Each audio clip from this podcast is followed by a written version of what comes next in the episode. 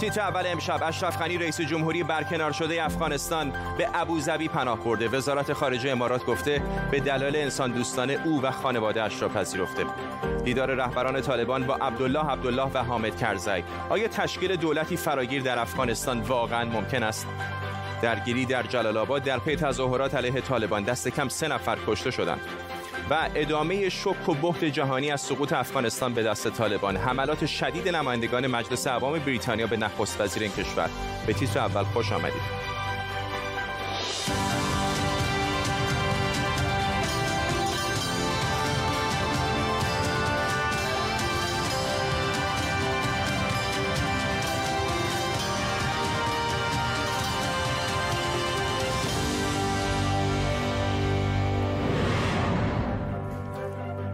سلام به شما. وزارت خارجه امارات متحده عربی در بیانیه اعلام کرده اشرف غنی رئیس جمهوری برکنار شده افغانستان و خانواده او رو به دلایل بشردوستانه در این کشور پذیرفته. همزمان انس حقانی عضو هیئت مذاکره کننده گروه طالبان با عبدالله عبدالله و حامد کرزی در کابل دیدار کرده. در طول برنامه به کمک تیمی از کارشناسان و خبرنگاران در افغانستان و نقاط دیگر دنیا آخرین تحولات افغانستان و خبرهای دیگر رو دنبال می‌کنیم. اما اول از همه بریم به امارات متحده عربی. مسعود الفک روزنامه‌نگار از دبی با ما آقای الفک چه میگن مقامات اماراتی در مورد پناه آوردن رئیس جمهوری برکنار شده افغانستان در این کشور. سلام خدمت شما و بینندگان گرامیتون.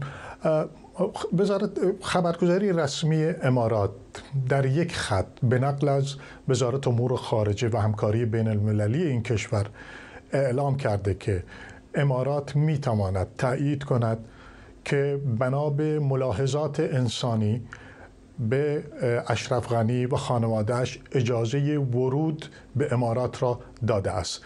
توضیح بیشتری دیگر در این باره وجود نداره. پیش از اون خب می‌دونیم که شایعات زیادی بود که اشرف غنی به ازبکستان رفته به تاجیکستان رفته و حتی شایع بود که به عمان رفته. ولیکن امروز مشخص شد که به امارات اومده.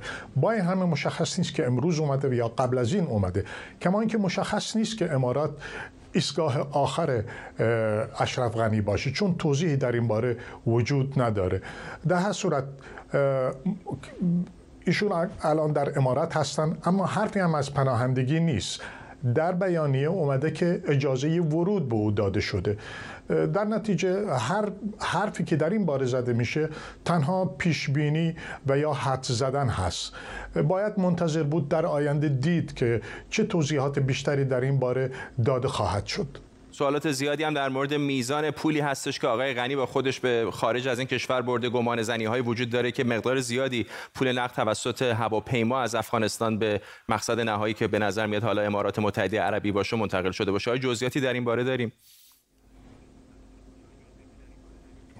هیچ جزئیاتی در این باره نیست. همونطور که گفتم وزارت امور خارجه و همکاری بین المللی امارات تنها یک خط توضیح داده که اشرف غنی به دلایل انسانی اکنون در امارات هست. خب مسلما ما می‌دونیم موضع امارات در در رابطه با اسلام سیاسی یک موضع واضح هست. اما با این همه امارات میانه خوبی با فعالیت های سیاسی بر علیه کشورهای دیگر از خاک این کشور هم نداره. در نتیجه نمیشه پیش بینی کرد که اشرف غنی برای همیشه در این جاها خواهد بود. آیا اشرف غنی به غرب خواهد رفت؟ آیا به آمریکا خواهد رفت؟ باید منتظر بود و دید که تحولات آینده در این زمینه چطور خواهد بود. ممنونم از شما. مسعود الفک روزنامه‌نگار از دبی در امارات متحده عربی با ما. همکارم تاج الدین سروش هم اینجا در استودیو به ما پیوسته و از کابل در افغانستان هم بلال نوری خبرنگار آزاد به ما خواهد پیوست. با تاج الدین سروش شروع می‌کنم. اطلاعات بیشتری آرام آرام داریم. یا در مورد وضعیت رهبران گذشته افغانستان آقای غنی که به امارات رفته ولی آقایان کرزایی و عبدالله دارن با طالبان مذاکره می‌کنن. خب فرداد قبل از اینکه با آقای عبدالله و کرزی بره موجی از خشونت ها علیه آقای غنی در شبکه اجتماعی بلند شده و مردم خشمگین هستند از فرار آقای غنی از داخل خاک افغانستان از اینکه مردم در حالت ابهام قرار داد. وضعیت وضعیت طوری آمد که اصلا از این بدتر نمی‌شد. و مردم بدون حکومت بدون سرپرست هر که هر طرف پریشان است. وقتی ما تماس هم که با اعضای کابینه آقای غنی دارم اونا هم خیلی خشمگین هستند و خیلی فکر می‌کنن که برشان خیانت بزرگ شده. خب در, در حال حاضر بله آقای کرزی و آقای عبدالله در داخل افغانستان هستند داره چانزنی می‌کنن با طالبا که چگونه می‌تونن که از این بحران عبور بکنن و یک فضای را ایجاد بکنن که همه در او خود ببینه و یک حکومت قابل قبول حداقل برای همه باشه تا ای که فضای شکننده امروز پایان بیا فعلی پایان پیدا بکنه. اون طرف هم می‌بینیم که یک هیئت در اسلام آباد دیروز دیدارهایی داشتن با مقامات پاکستانی کشورهای غربی هم جلسات متعددی برگزار کردن. از جمله وزیر خارجه آمریکا تماس هایی داشت با مقامات قطری و پاکستانی. و تلاش های جریان داره که در ابتدا باید شهروندان کشورهای غربی و کسایی که آسیب پذیر هستن از اونجا کشیده شود و بعدا هم یک کارهای صورت بگیره که یک حکومت همه شمول تشکیل شود. ای که آل طالبا چی می‌خواین چقدر به اجازه میتن و چقدر فضا را برای از او باز می‌کنن همه حالا اختیارات در دست طالبان است توپ در میدان طالبان است. اگر بخواید طالبا که سهمی بر دیگرها بتن یک فضایی را ایجاد بکنن که همه در او خود ببینن هم برای خوب خواهد بود و اگر نه, نه فضا با طور خود رفت که افغانستان روزهای بدی را در پیش خود آقای نوری فضا در خود سطح شهر کابل چطور هست؟ من بعضی گزارشگران بین المللی رو می‌دیدم که می‌گفتن حضور سنگینی که طالبان در اون یک, یک دو روز اول داشتن کمی آرامتر شده در سطح کابل. آیا مشاهده شما هم در پایتخت افغانستان همینه؟ تعداد کمی از نیروهای نظامی طالبان در سطح شهر بود و گشت گذار داشتن سلاحایی که استفاده می‌کردن کمتر شده بود حتی با لباس مردم بودن با لباس نظامی نبودن یا لباس که طالبان همواره میپوشن. با او لباس ها نبودن لباس هایشان عادی بود و از مردم سوالاتی هم می‌کردن. مثلا در دکان ها با پرسش که مقدار مواد خوراکی فروشش چند است در, در این زمینه میپرسیدن. در کنار از این مسئله موج از مردم که به طرف فرودگاه کابل هم روزه در حرکت هستن و فکر از که از بیرون از افغانستان شوند. هنوز هم ادامه داره. شب و روز مردم در تلاش ازی هستند که خودشان از افغانستان بیرون بکشن. تصویرهای زننده و ناخوشی هم بیرون داده میشه که تعداد از اینها زخمی میشن تعدادشان حتی کشته میشن بر خاطر رسیدن به هدفی که امو فرودگاه کابل است.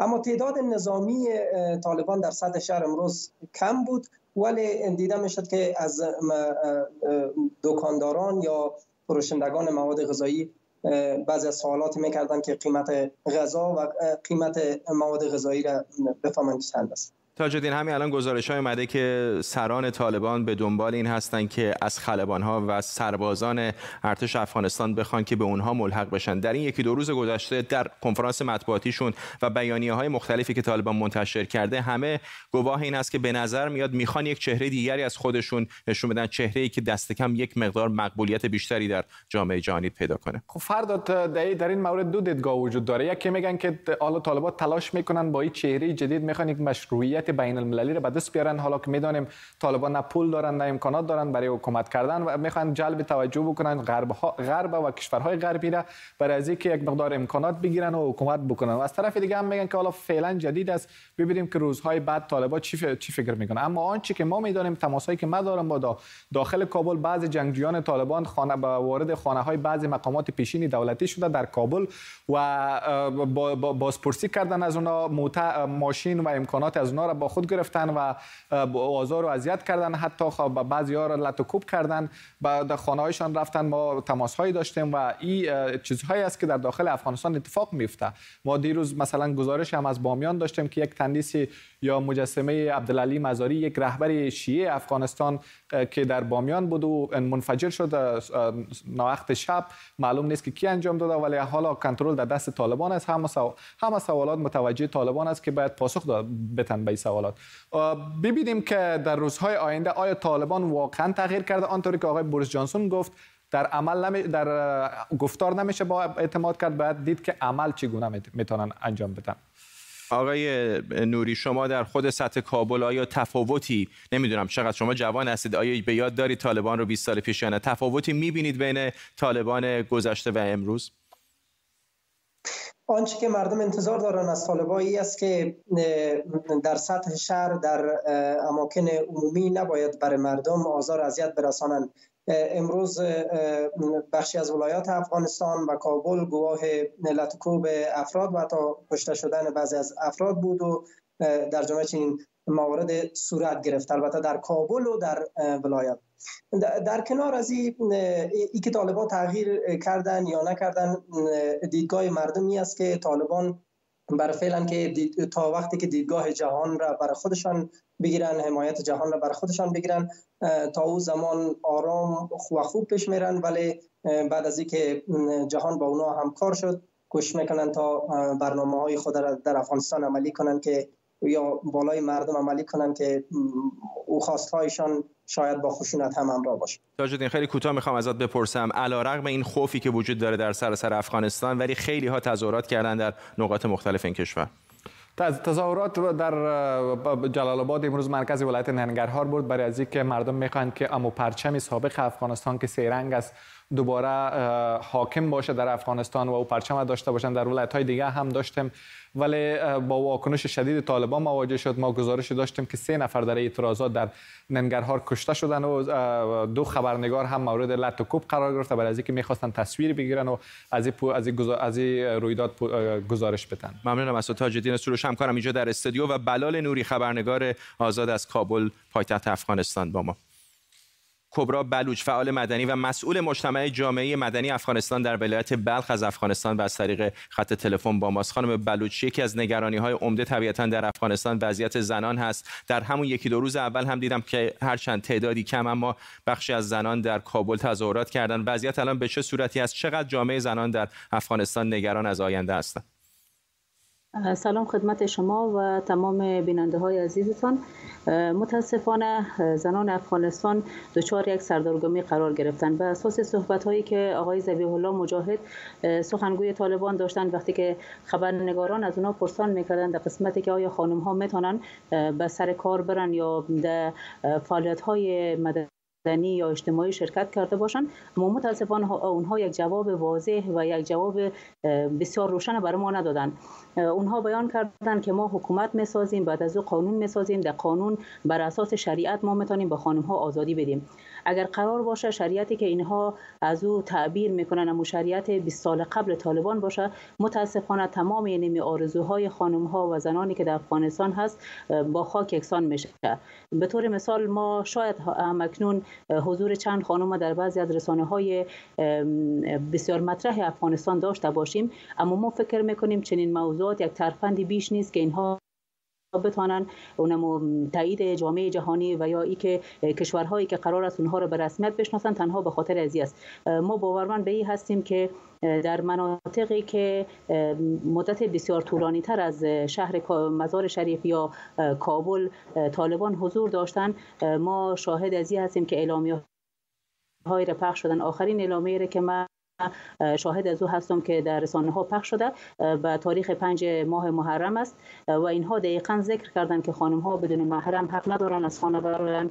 خانم ها نمی‌تونن در فعالیت های دیگر حضور داشته باشند اما متاسفانه بعد از چهار ده جنگ در افغانستان ما شاهد از این هستیم که خانم های بیوه که سرپرست خانواده ها هستن مجبور هستن به خاطر تهیه احتیاجات خانه مثل غذا مثل برای برای که کار بکنن. و ما حضور و جمع از خانم ها را داریم که اینمی هم اکنون هم متوانه نمی‌تونن در رسانه ها شرکت بکنن ما دقیقا نگران از هستیم. حکومت داری تنها موضوع مذهب یا شریعت نیست. ما در کنار دین مذهب و شریعت آزادی اقتصادی می‌خواهیم آزادی اجتماعی می‌خواهیم آزادی فرهنگی می‌خواهیم آزادی سیاسی می‌خواهیم.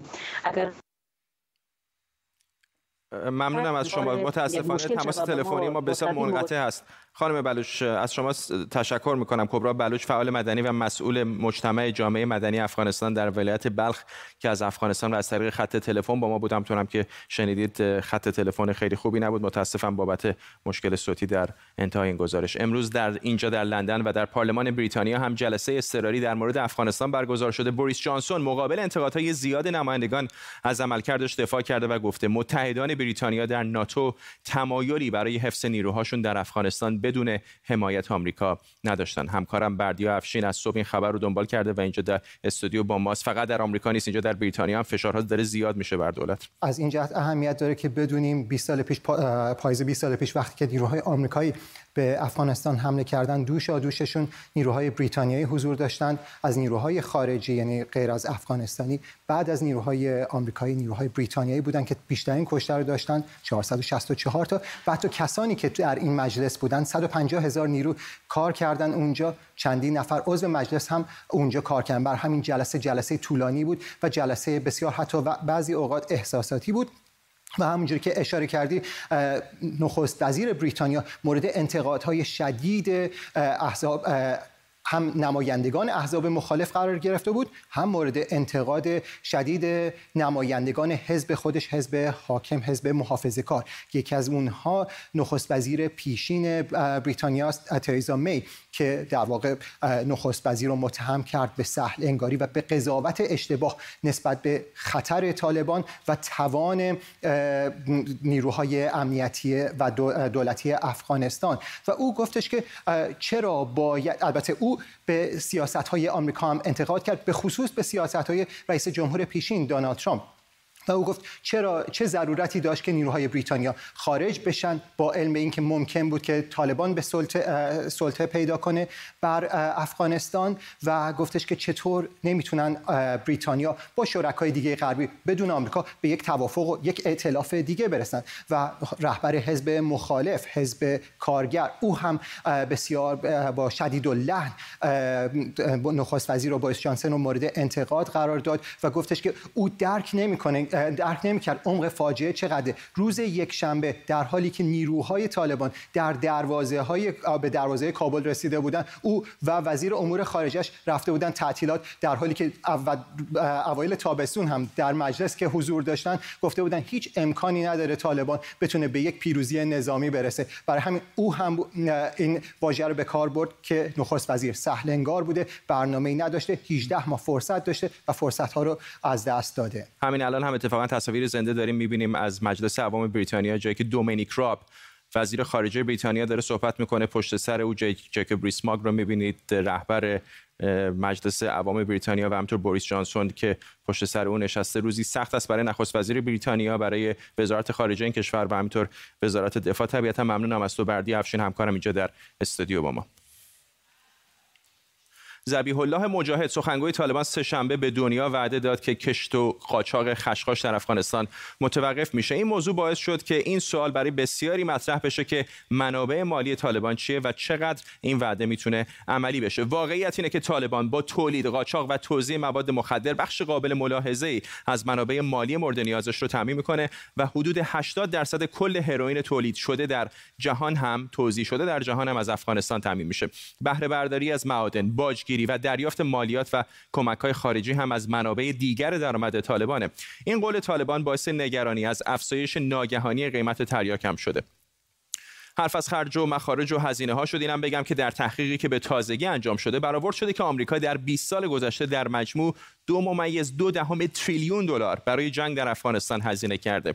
یعنی این جنگ روزانه 300 میلیون دلار برای آمریکا خرج برداشته. به عبارت دیگه ایالات متحده بیشتر از جمع دارایی خالص ثروتمندترین افراد آمریکا از جمله جف بیزوس، ایلان ماسک، بیل گیتس و 30 میلیارد دلار دیگه برای دور نگه داشتن شبه نظامیان طالبان از کابل در این 20 سال هزینه کرده.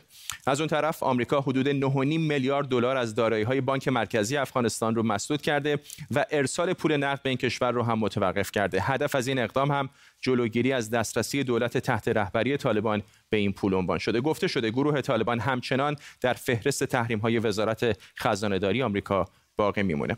همکارم مریم رحمتی از واشنگتن دی سی با ماست. مریم بیشتر به ما توضیح بده. می‌دونیم که چیزی بالاتر از 9 میلیارد دلار دارایی های بانک مرکزی افغانستان هست که بخش قابل توجه اون اتفاقا در نیویورک بله اول باید بگم که بانک مرکزی افغانستان بانکیه که درآمدهای دولتی و همچنان کمکهای جهانی در این بانک نگهداری میشه و تنها دولت افغانستان بود که می‌تونست به این دارایی دست پیدا کنه و همچنان دولت هایی که مثل دولت آمریکا که کمک مالی می‌کردن به افغانستان. ولی بعد از برگشت طالبان به کابل و فرار اشرف خب دیگه دولتی وجود نداره و حالا امکانی وجود وجود داشت که طالبان بتونن به این پول ها دست پیدا کنن. خب همین شد که آمریکا تصمیم گرفت که این پول رو بلوکه بکنه که تا نتونن طالبان به این پول دسترسی پیدا بکنن. ولی خب این به اینجا ختم نمیشه. تمام کمک های مالی که دولت آمریکا در این مدت به افغانستان میفرستاد همه متوقف میشن. و گفته شده که تمام این سلاحایی که انبارهای سلاحی که به دست طالبان افتاد هلیکوپترهای نظامی تمام تجهیزاتی که نیروهای آمریکایی و ناتو از خودشون به جا گذاشته بودن رو الان طالبان در تصرف خودشون در آوردن و به دست طالبانه. و خب این پولا هم اگر در دست طالبان میافتاد خب می‌تونست اوضاع رو یکم آشفته بکنه در حالی که هنوز آمریکا هیچ دولتی رو در افغانستان به رسمیت نمی‌شناسه و تا زمان به رسمیت نشناختن و تا زمان یک تشکیل یک دولت خب دادن این پول به طالبان می‌تونست اوضاع رو خیلی پیچیده تر بکنه. طالبان هنوز که این پول رو ندارن خب معلوم نیست که چه چیزهای دیگه ای از بانک مرکزی در دسترس خود طالبان هست. مثلا دارایی های دولت چی میشه و پول های دیگه کشورهایی که کمک مالی می‌کردن به افغانستان اونا هم بلوکه شدن یا نشدن هنوز معلوم نیست. ولی با این حال هنوز خطر این وجود داره که طالبان بتونن قسمتی از این پول دست پیدا کنن. ولی خیلی از کارشناسان به این باورند که این تنها کار مثبتیه که از زمان اشتباه بزرگ بایدن مبنی بر خروج نیروهای آمریکایی از افغانستان دولت آمریکا انجام داده و فعلا این می‌تونه خیلی به نفع دولت باشه. چون ذبیح الله مجاهد اعلام کرده بود که بدون کمک های جهانی می‌تونه افغانستان دوباره به مرکز تولید مواد مخدر تبدیل بشه. ممنونم. از تو همکارم مریم رحمتی از واشنگتن دی سی با محمد رضا نقدی معاون هماهنگ کننده سپاه پاسداران ورود طالبان به کابل رو پیروزی مردم افغانستان بر آمریکا خونده. او در ادامه گفته آمریکا به قدری ذلیل و ناتوان بود که در مقابل یک نیروی اندک توان مقاومت نداشت و با افتضاح نیروهاش را از افغانستان خارج کرد و مزدوران آمریکایی هم از هواپیما آویزان شدند. و همینطور گفته که به زودی پایگاه های آمریکا در منطقه به سرنوشت پایگاه های آمریکا در افغانستان دچار میشن. فرزین ندیمی تحلیلگر امور دفاعی و امنیتی در مؤسسه واشنگتن با مساق ندیمی به گمان شما مقامات ایران چطور دارن می‌بینن تحولات افغانستان رو؟ به نظر من مقامات ایران تا حدی با احتیاط خوشبین هستند و خوشحال هستند از اتفاقاتی که افتاده. به هر حال طالبان تفاوت‌هایی دارن با ایران سابقه درگیری داشتن ولی از طرف دیگه از نظر ایدئولوژیک خیلی نزدیک هستن به ایران و, خب این در این سال اخیر جنگی که طالبان با اشغال و حضور نظامی ایالات متحده در افغانستان داشته به نوعی یک نوع تشریک مسایی با ایران به وجود آورده بوده و مدارک زیادی هم هستش که ایران از نظر تسلیحاتی کمک کرده به نیروهای طالبان. و تا حد زیادی قدرتش رو طالبان مدیون ایران شاید باشه. بنابراین این احتمال وجود داره که ایران و طالبان یک نوع همکاری استراتژیک رو در آینده ادامه بدن. احتمالا در زمینه ایمنی و امنیت جمعیت شیعه افغانستان و قسمت به خصوص قسمت غرب افغانستان احتمالا تعهدهایی طالبان به ایران داده. ولی باید دید که این تعهدات تا چه حد در, در گذر زمان قابل اطمینان هستش. ترامپ رئیس جمهوری قبلی آمریکا گفته که بسیاری از تجهیزات پیشرفته نظامی آمریکا الان در افغانستان هستند و خیلی از کشورهایی که دشمن ایالات متحده می‌تونن قلمداد بشن مثل چین و روسیه و احیانا ایران می‌تونن مهندسی معکوس بکنن از این سلاح‌ها و دریابند که آمریکا چطوری اونها رو می‌سازه. چقدر فکر می‌کنم همچین چیزی ممکن است که ایران بخواد از طریق طالبان به سلاح‌های آمریکایی دسترسی پیدا کنه ساختار اونها رو بررسی کنه؟ خیلی احتمال زیاد است. البته تعداد قابل توجهی از این تسلیحات خیلی از نظر تکنولوژیکی شاید نتونم برای ایران نوآوری خاصی داشته باشن. ایران از قبل به برخی از این فناوری ها دسترسی داشته ولی به هر حال می‌تونه از نظر اطلاعاتی برای ایران دستاوردهایی داشته باشه اینا همکاری که با طالبان داشته باشن. از طرف ممکنه ایران کمک بکنه به طالبان برای برای تعمیق و نگهداری و استفاده طالبان از این تجهیزات. ممنونم از شما. فرزین ندیمی تحلیلگر امور دفاعی امنیتی در مؤسسه واشنگتن از واشنگتن دی سی با ما.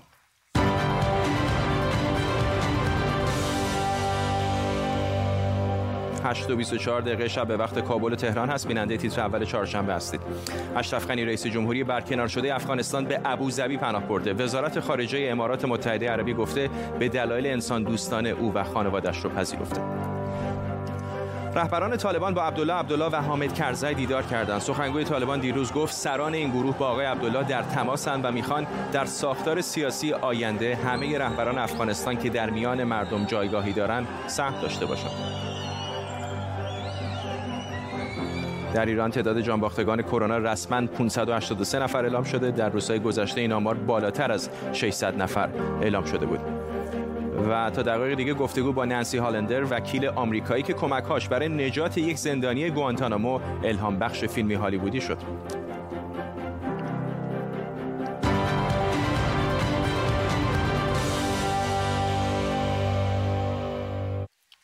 امروز تعداد جانباختگان کرونا رسما 583 نفر اعلام شده. در روزهای گذشته این آمار بالاتر از 600 نفر اعلام شده بود. حالا البته تعداد کل جانباختگان بنا به آمار وزارت بهداشت ایران به 100 هزار نفر نزدیک شده. در حالی که متخصصان میگن تعداد واقعی حداقل سه برابر بیشتره. این در حالیه که بیش از 350 شهر ایران در وضعیت قرمزن یعنی تقریبا کل کشور. در بعضی شهرها از جمله تهران و مشهد و استانهای البرز و خوزستان وضعیت فاجعه بار گزارش شده. با اینکه بالاخره بعد از مدتی بحث و گفتگو درباره ضرورت تعطیل کردن تهران و کلانشهرها از دیروز تا شنبه آینده تعطیل اعلام شده اما نه تنها متخصصان بهداشت بلکه مسئولان بیمارستان ها هم میگن در تهران و شهرهایی که وضعیتشون خطرناکه باید قرنطینه و مقررات منع رفت و آمد وضع بشه وگرنه دامنه سرایت همینطور گسترده تر میشه.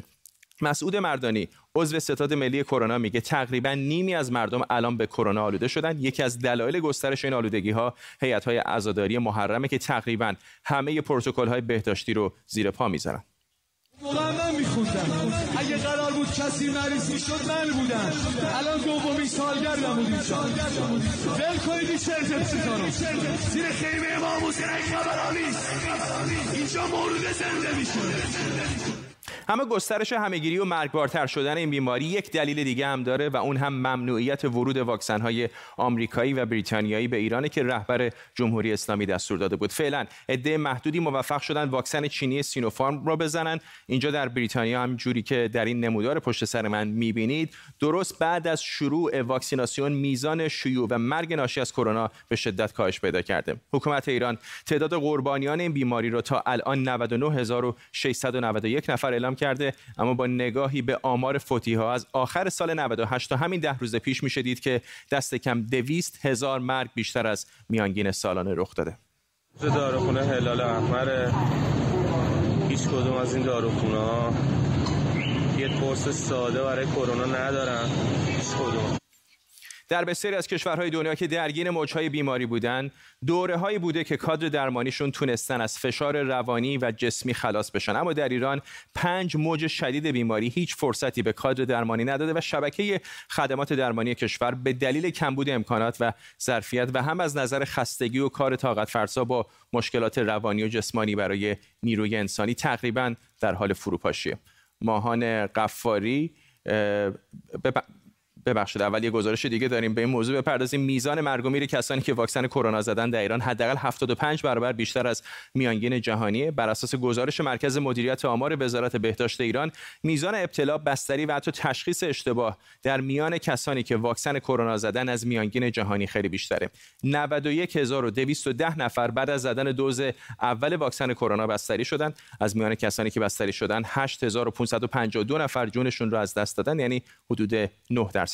اغلب اونها همونطور که در این نمودار هم می‌بینید در روزهای اولیه تزریق واکسن به کرونا مبتلا شدن. اون هم در حالی که در حدود یک چهارم موارد نتیجه یه تست کروناشون هم منفی بوده. این گزارش نتیجه می‌گیره نرخ بستری شدن و تشدید علائم افرادی که دو دوز واکسن رو دریافت کردن 6104 در یک میلیون نفره که در اون گفته شده نسبت به آمار برخی از کشورها بالاتره. همینطور گفته شده که با وجود اینکه در تحقیقات بین‌المللی ابتلا تشدید بیماری و مرگ غیرمنتظره بعد از واکسن دوم در دنیا ناچیز بوده این میزان در ایران خیلی بالاتره.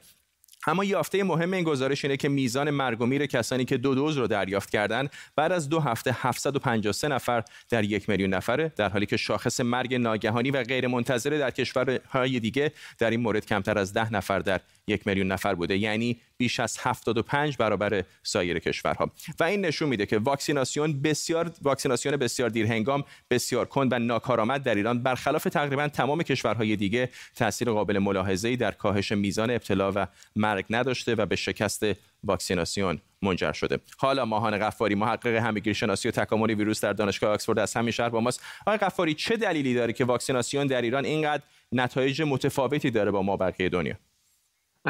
نکات خیلی مهمی رو اشاره کردید. ما بر کسی پوشیده نیست که ما خیلی کند عمل کردیم در واکسیناسیون و تازه الان چند هفته هستش که یک کمی ریتم بهتری داره و متوسط شاید 400 هزار تا 500 هزار دوز رو داریم در روزانه استفاده می‌کنیم. البته این شامل واکسن هایی که هنوز داده هاش رو نداریم مثل برکت میشه. مگر برگردیم به گزارشی که همین چند لحظه پیش داشتید راجبش صحبت می‌کردید؟ به نظر گزارش مهمی اما طبق معمول متاسفانه حاوی اشکالات عدیده آماری و نقص های زیادی هست به نظر. مشخصا گفته شده بود 750 نفر در هر یک میلیون نفر بعد از دو دوز فوت کردن در ایران. مثلا اگر بخوایم با آمریکا مقایسش بکنیم که الان 160 میلیون نفر بیشتر واکسن زدن دو دوز رو زدن. شاید 1600 نفر کمتر توشون فوتی بوده. یعنی کمتر از ده نفر در یک میلیون همونطور که گفتید. و این عملا برای ایران یه چیزی نزدیک 45 برابر بیشتره. اما باید یک نکته رو اینجا در نظر بگیرید که جاش خیلی تو این گزارش خالیه و اون هم مسئله سنی هست. ما بیشتر افرادی که الان در این ایران واکسینه می‌کنیم افراد مسن هستن و کادر درمان. و وقتی که به سنین جوانتر میریم طبعا انتظار داریم که آمار فوت بیاد پایین. یعنی نباید به طور خام خیلی شاید نایو هست که بخوایم بیایم با جمعیت آمریکایی با 160 میلیون واکسینه مقایسش بکنیم. چون ما می‌دونیم حتی در آمریکا هم 70 درصد بستری ها در سنین بالای 65 سال رخ میده. یعنی صرفا ما این مخرجی که کسری رو هی داریم بزرگتر می‌کنیم. اما در واقع صورت اون کس که فوتی های سنین مسن هست تغییر نکرده. برای همین این ممکن است یک بایاس آماری باشه. داده که ما از ایران داریم خیلی خام بوده و این هم جزو همون است. به هر حال آمار بالاست آمار فوتی ها بالاست در گروه واکسینه اما اگر بخوایم با یک زمینه فوتی بر افرادی که هیچ واکسن رو نگرفتن هم مقایسه بکنیم ضریب کشندگی که این ویروس می‌تونه داشته باشه تقریبا 4 تا 5 برابر بیشتر هست. نسبت به اونچه که داریم در گروه واکسینه می‌بینیم در بخشی از خود همین آمار هم دیدیم که کسانی که تازه واکسن رو زدن خطر مرگ و بستری شدن براشون بالاتر بوده. می‌خوام اینو ازتون بپرسم که چقدر این خطر می‌تونه متوجه کسانی باشه که واکسن رو زدن ولی خب اون ایمنی لازم رو به دست نیاوردن و ناگهان مثلا پروتکل های بهداشتی رو رعایت نمی‌کنن.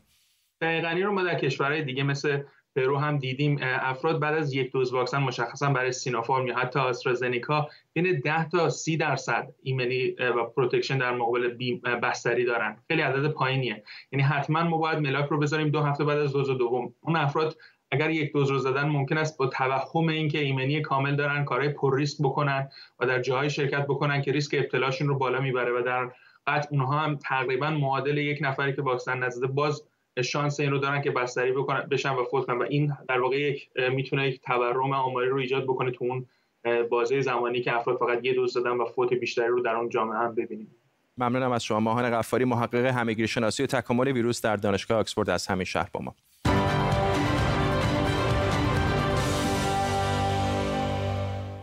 امسال فیلمی به نام موریتانیایی با اقتباس از کتاب پرفروش گوانتانامو دایری یا کتاب خاطرات گوانتانامو ساخته شده که روایتگر داستان واقعی یک زندانی گوانتانامو به نام محمد الصلاحی. آقای صلاحی توسط دولت آمریکا دستگیر و بدون هیچ اتهامی به مدت ده سال در بازداشتگاه گوانتانامو زندانی بوده. وکیل آمریکایی او نانسی هالندر با تلاشهای زیاد موفق شد او رو بعد از ده سال آزاد کنه. در مصاحبه که با خانم هالندر داشتم از او در مورد افغانستان و بحران جاری در این کشور پرسیدم کشوری که بسیاری از زندانیان گوانتانامو از همونجا آمدن. در مورد فیلم موریتانیایی پرسیدم اینکه آیا به نظر او زندان گوانتانامو ناقض قوانین بین المللیه افغانستان برای سالها یک تراژدی بوده. آمریکا نمی‌دونم شاید با بریتانیایی ها شروع شده. جالبه که رهبران طالبان که ترامپ در دوحه باشون ملاقات کرد در ازای آزادی یک سرباز آمریکایی از گوانتانامو آزاد شده بودند. قطعا این بحران یک شکست برای همه دنیاست. خیلی از آمریکایی ها کشته شدن بریتانیایی ها کشته شدن اما خیلی خیلی از افغان ها هم جونشون از دست دادن. دقیقه هر جا نیاز بوده دقیق باشه. فیلم باید 15 سال رو در دو ساعت می گنجوند شکنجا دقیق هستن. به این معنا که هر لحظهش بر اساس چیزی که توصیف شده ازش اتفاق افتاده. دوست دارم بگم به اندازه جودی بدجنس نیستم. خود جودی میگه بدجنس تر از منه و حتی یک بار گفت خیلی خیلی بدجنس تر از منه. البته که گوانتانامو نقض حقوق بین الملله همینطور نقض کنوانسیون ژنو. اینها زندانی های جنگ نیستن هرگز نبودن. ما اونها رو مبارزین دشمن می‌خونیم. فکر می‌کنم در حال حاضر اسم متفاوتی دارن. اما اینها فقط اسمهای ساختگی هستن. گوانتانامو همینطور مستاق نقض کنوانسیون منع شکنجه است گوانتانامو هرگز نباید شروع می‌شد و الان هم باید تموم بشه. هیچ راه میانه هم وجود نداره.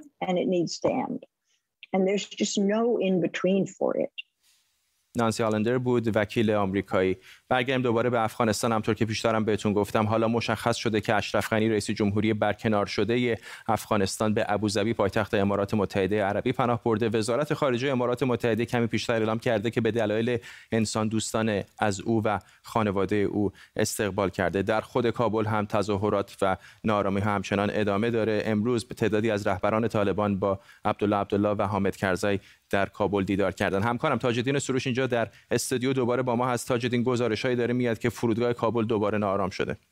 خب فرداد تصاویری که منتشر شده پیشتر به دست من رسید نشان میده که در ناوقت شب بیش از هزاران نفر در اطراف فرودگاه کابل تجمع کردند و به امید که از کشور بیرون شوند و خودشان به یک کشور غربی یا یک کشور اروپایی برسانند با توجه به او وعده هایی که کشور رهبران کشورها دادن که نمی‌دونم بریتانیا 20 هزار نفر رو میپذیره و کشورهای کانادا و یا هم کشورهای دیگر 20 هزار مشابه را میپذیرند به امی امید کسانی که با نهادهای خیریه و نهادهای غربی هم کار می‌کردن اونجا تجمع کردن. کسانی که با سفارتخانه ها هم کار می‌کردن اونجا تجمع کردن.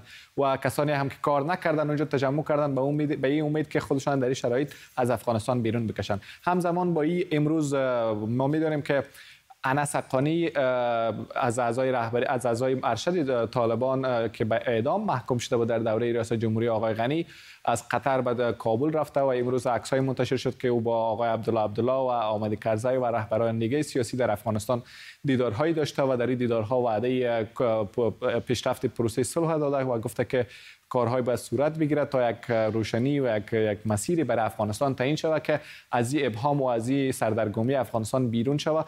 ببینیم که در روزهای آینده چی امیدی برای افغانستان مشخص خواهد شد. تا فعلا نیت طالبان برای پروسه صلح مثبت دیده شده ولی هیچ چیزی عملی نیست و هیچ چیز تضمین موجود نداره که طالبا آنطوری که میگن و آنطوری که احت... باید شوه یک, یک, یک, یک تشکیل ایجاد شوه که همه خود او ببینن نه ای که دیگرها هم بروند در کنار طالبا و هرچی که طالبا بگن و یک نهاد تشکیل شوه بنابراین ببینیم که همونطوری که وعده داده میشه از طرف طالبا و از طرف دیگر رهبران باید دیده شود که همه در یک فضای ایجاد شوند که خودشان در او ببینن و کشورهای غربی هم حمایت بکنن و کشورها هم از این پروسه ابراز رضایت بکنن. به فرودگاه اشاره کردی گزارش من می‌دیدم از بیرون فرودگاه انگار دو تصویر وجود داره. آره نیروهای آمریکایی در داخل فرودگاه یا میدان هوایی کابل امنیت رو برقرار کردن ولی به محضی که وارد در واقع خارج میشه از فرودگاه یک تصویر دیگه آدم می‌بینه. تصویر وحشتناکی از جنگجویان طالبان با تفنگ ها و کلاشینکوف ها اونجا استاد هستند امروز دو نفر کشتن و چندین نفر هم اونجا زخمی شده در بیرون از فرودگاه. و زمانی که اینا می‌خواستن داخل فرودگاه برن. اونا میگن که گزارش که به ما رسیده ای است که رهبران طالبا اجازه دادن براشان که برن به فرودگاه و از افغانستان خارج شوند. وقتی با ما جنگجویانشان مواجه میشن در عمل و در خیابان آنها برخورد دیگری دارند و هیچ کس نمی‌گذارن که پیش بیا و از فرودگاه خارج شوه شاید استدلالشان باشه که شما وقتی میرین دیگه این وضعیت شما بسیار بد جلوه میتین و نباید شما از افغانستان بریم. ولی در واقعیت است که وضعیت واقعا نگران کننده است. مسایی که ما دارم جنگجویان طالبان به بعضی خانه های بعضی مقامات دولتی رفتن و با خانه هایشان تلاشی کردن و با برخورد بسیار خرابی کردن. یک ویدیو به دست ما رسیده که یک جنگجوی طالبا به یکی از مقامات پیشین دولت میگه که همینجا می‌کشم و با سی گلولت می‌زنم. خیلی کوتاه اگر بگی شبیه دژاوو میمونه انگار دوباره ولی دره پنشیر دوباره محل مقاومت شده علیه طالبان. یک جغرافی کوچک در وسط افغانستان رنگش متفاوت است و او رنگ رنگی است که آقای امرالله صالح و احمد مسعود جان حضور دارند. با هزاران جنگجو و با هزاران سربازی که از صف اردوی ملی افغانستان و ارتش افغانستان اونجا بودن. فعلا اونجا هستن هنوز درگیری به اونا میان اونا و طالبان ایجاد نشده و پیش بینی و عدس و گمان هایی است که یک توافق ایجاد صورت گرفته برای از که برای پروسه صلح برای یک توافق برسند که اون طالبان اونجا حمله نکنند. اگر این پروسه صلح انجام نشه ممکن است درگیری های در اونجا صورت بگیره ممنونم از تو تاج الدین سروش. همکارم اینجا در استودیو با ما. و در آخر خبری مهم درباره خود این برنامه. کمی بیش از یک سال پیش پخش این برنامه به کمک تیمی سخت کوش شروع شد. سالها بود که ایده برنامه این چنینی در سرم بود. بی نهایت از ایران اینترنشنال. ممنونم که این فرصت و آزادی عمل رو به من داد. به گواه نظرسنجی های مستقل در کمتر از یک سال تیتر اول تبدیل به پربیننده ترین برنامه خبری شبکه های فارسی زبان شده. منبع بسیاری از خبرهای فوری و اختصاصی بوده. بعضی از حساسترین موضوعات رو که پیشتر کمتر به اونها پرداخته می‌شد پوشش داده و قالب جدیدی رو از نحوه اجرای خبر ارائه کرده که حالا در بسیاری دیگر از برنامه ها هم میشه رد پا شدید. قول داده بودیم که منصف دقیق و بدون تکلف باشیم. قضاوتش با شما ولی صادقانه میگم هر روز در این یک سال و اندی تلاشمون رو کردیم. حالا به زودی فصل جدید برای تیتر اول با یک مجری جدید شروع میشه با کلی ایده های جدید. من همراهی دفتر تازه تاسیس ایران اینترنشنال در واشنگتن دی سی هستم و به زودی با برنامه های جدید از پایتخت آمریکا برمیگردم. بی نهایت از شما که بیننده این برنامه بودید ممنونم و همینطور از همه همکاران فوق ای که پشت دوربین به تولید این برنامه کمک کردند تا زود. بدرود.